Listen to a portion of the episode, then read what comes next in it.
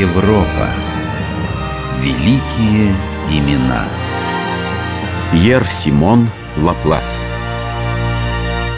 Господа академики, астрономия по величине изучаемого ею объекта и по совершенству своих теорий является прекрасным памятником человеческому духу и проявлению высокого интеллекта. Обольщенный обманом чувств и самомнением, человек долгое время считал себя центром Вселенной. И его суетливая гордыня была наказана... Наказана Господом. Совершенно верно. Наказана страхом, который вызывали светила у него над головой. Многие века наблюдений и размышлений сорвали у человека завесу, которая скрывала систему мира. И тогда он увидел... И тогда человек узрел Господа. Да, в небесах. И тогда он увидел себя на планете, почти незаметной в Солнечной системе. Огромная протяженность, которая является лишь ничтожной точкой – в необъятности Вселенной. Сохраним же тщательно и умножим сокровищницу этих возвышенных знаний, отраду мыслящих существ. На этом, господа, моя лекция окончена. Лаплас, мы с удовольствием прослушали вашу лекцию. Да, у вас дар популяризатора науки. Но у нас остались некоторые вопросы. А вот именно. Э, в этой вашей теории, которую вы назвали небесной механикой, да. так кажется, мы не увидели места для Бога. Потому что я не нуждаюсь в этой гипотезе. О, это очень самонадеянно. Да, самонадеянность наказуема, академик Лаплас. И даст Бог, вы убедитесь в этом на собственном опыте. Моим богом являются знания – без которых светоч науки угаснет. Пьер Симон Маркиз де Лаплас, французский математик, механик, физик и астроном. Заслуги ученого в области чистой и прикладной математики, особенно в астрономии, почти невероятны. Он усовершенствовал едва ли не все отделы этих наук. Он родился в простой крестьянской семье в нормандском департаменте Кальвадос. И до времени ничем не обнаруживал своих талантов. Родители, желая сыну лучшей доли, чем досталось им самим, отдали Пьера Симона в школу ордена бенедиктинцев. Там с Лапласом произошел случай, о котором он никому не рассказывал до самой смерти. Кто ты? Ты сатана? Я демон. Мне ведомо прошлое и будущее, и потому я знаю, что в будущем меня нарекут твоим именем, Лаплас. Я демон Лапласа. Знаю я и то, что ты примешь мои предложения. Какие предложения? Человек сотворен Господом из глины – он жалок, слаб, и время жизни его очень мало. Вы долго учитесь, тратите много времени на то, чтобы заработать себе на пропитание, часто болеете. Ваши знания обрывочны, а то и ошибочны. Но я могу о многом рассказать тебе, Лаплас. И за это тебя станут прославлять как величайшего ученого. Разве ты не хочешь славы? Я? Я хочу знаний. Уж чего-чего, а этого у тебя будет предостаточно. Но я хочу этими знаниями поделиться с людьми. И в этом тебе не будет отказа. Ты говоришь, что люди слабы, а ведь я язык числа. Любая хворь может вырвать меня из жизни. Или на меня нападут разбойники. Оставь эти страхи. Я защищу тебя от всех невзгод. В вашей стране одна власть будет сменять другую, но при любой власти ты будешь всеми любим и уважаем. Что ты потребуешь взамен? Мою бессмертную душу? Она мне ни к чему. Не нужно даже отречения от Бога. Просто верь в силу человеческого разума. Этого будет достаточно. Не отвечай. Твой ответ мне известен. Прощай. Была ли такая встреча на самом деле, никому не известно. Это всего лишь предположение. Зато известно, что демон Лапласа был. Его придумал сам ученый, чтобы доказать, что возможно существование такого разумного существа, которое способно в любой момент времени воспринимать положение и скорость каждой частицы во всей Вселенной, может знать прошлое и одновременно будущее. Как бы то ни было, а из стен бенедиктинской школы Лаплас вышел убежденным атеистом, каковым оставался до последних дней своей жизни.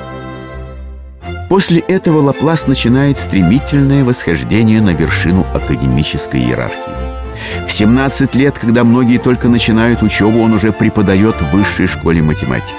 В 24 года он становится адъюнктом, а в 36 лет – действительным членом академии. При этом он отличается исключительно скверным характером. Тщеславный, заносчивый и грубый по отношению к людям, стоящим ниже его по общественной лестнице. Он терпеть не мог деликатного Лагранжа и ссорился с Лавуазье. Послушайте, господин Лавуазье, вы слывете химиком, но разве вам дано проникнуть в тайны преобразования веществ? Разве можете вы уменьшиться настолько, чтобы своими глазами увидеть мельчайшие частицы, из которых состоит природа? А если вы не можете этого увидеть и пощупать, то на чем же вы строите свои выводы? На пустых фантазиях? Многое можно узнать опытным путем. Ох, ох, ох, ох. ох уж эти мне опыты! Как ничтожно то, что мы знаем в сравнении с безграничной областью непознанного. Ну, знание непознанного доступно только Богу. О, не только, не только ему. В 1796 году выходит книга Лапласа «Изложение системы мира», где он высказал гипотезу об образовании Солнечной системы. Ученый описал, как из туманности по мере ее вращения образовались кольца. Они уплотнялись. Так образовались Солнце, планеты и их спутники. Послушайте, Лаплас, вы так уверенно рассказывали о туманных кольцах, что мы чуть было вам не поверили. Но где же они? Отчего мы их не видим? Да. Или это мираж, плод вашего воображения? Они были очень давно. Так давно, что тогда не только Солнца и планет, включая нашу Землю, не было, но и о людях, то есть о нас с вами еще и разговора быть не могло. Отлично сказано, но позвольте.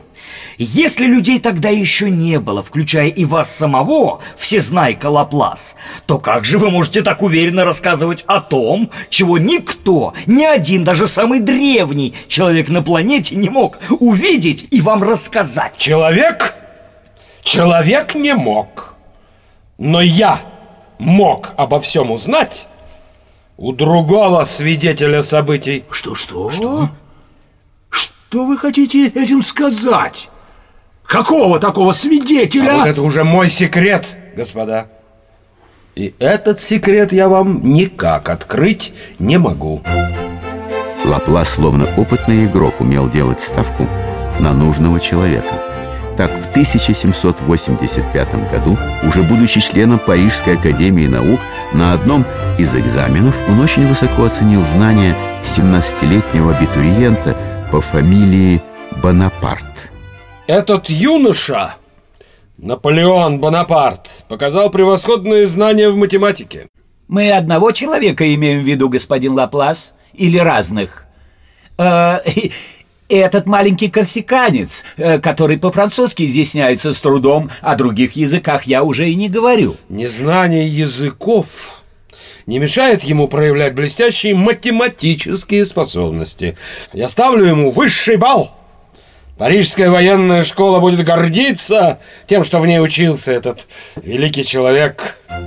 Пока Бонапарт делал военную карьеру, Лаплас с воодушевлением принял революцию, возглавил астрономический институт, продолжал читать лекции и писать научные труды.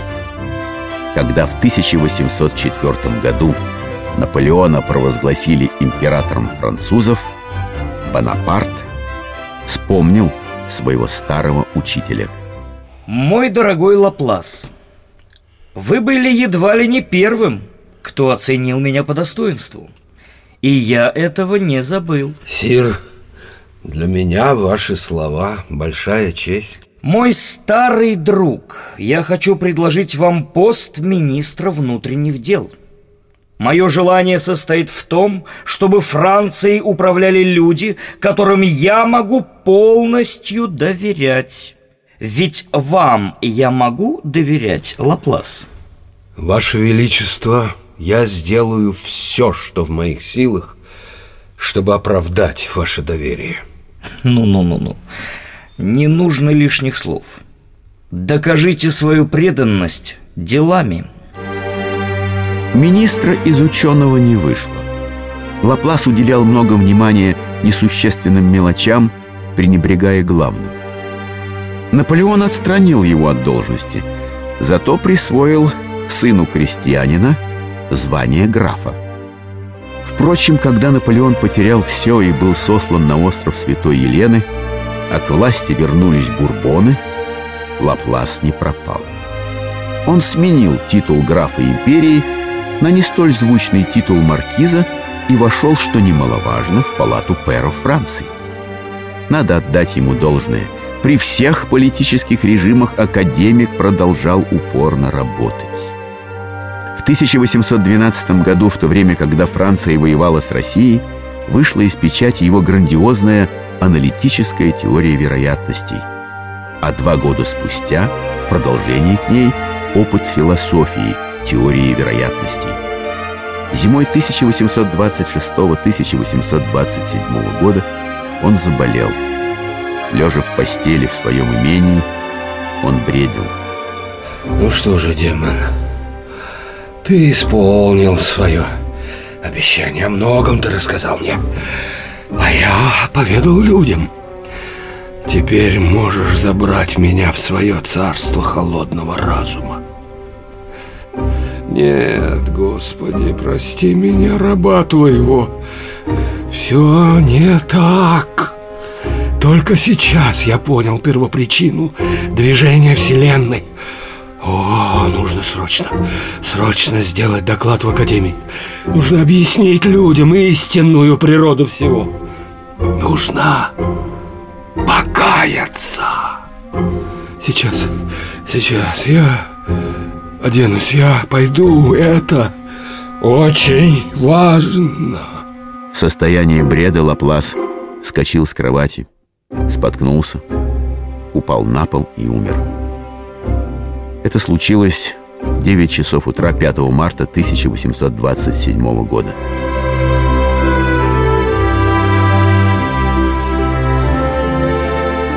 Имя Пьера Симона Лапласа было внесено в список величайших ученых Франции, помещенный на первом этаже Эйфелевой башни. В честь ученого названы кратер на Луне, астероид и многочисленные понятия и теоремы в математике.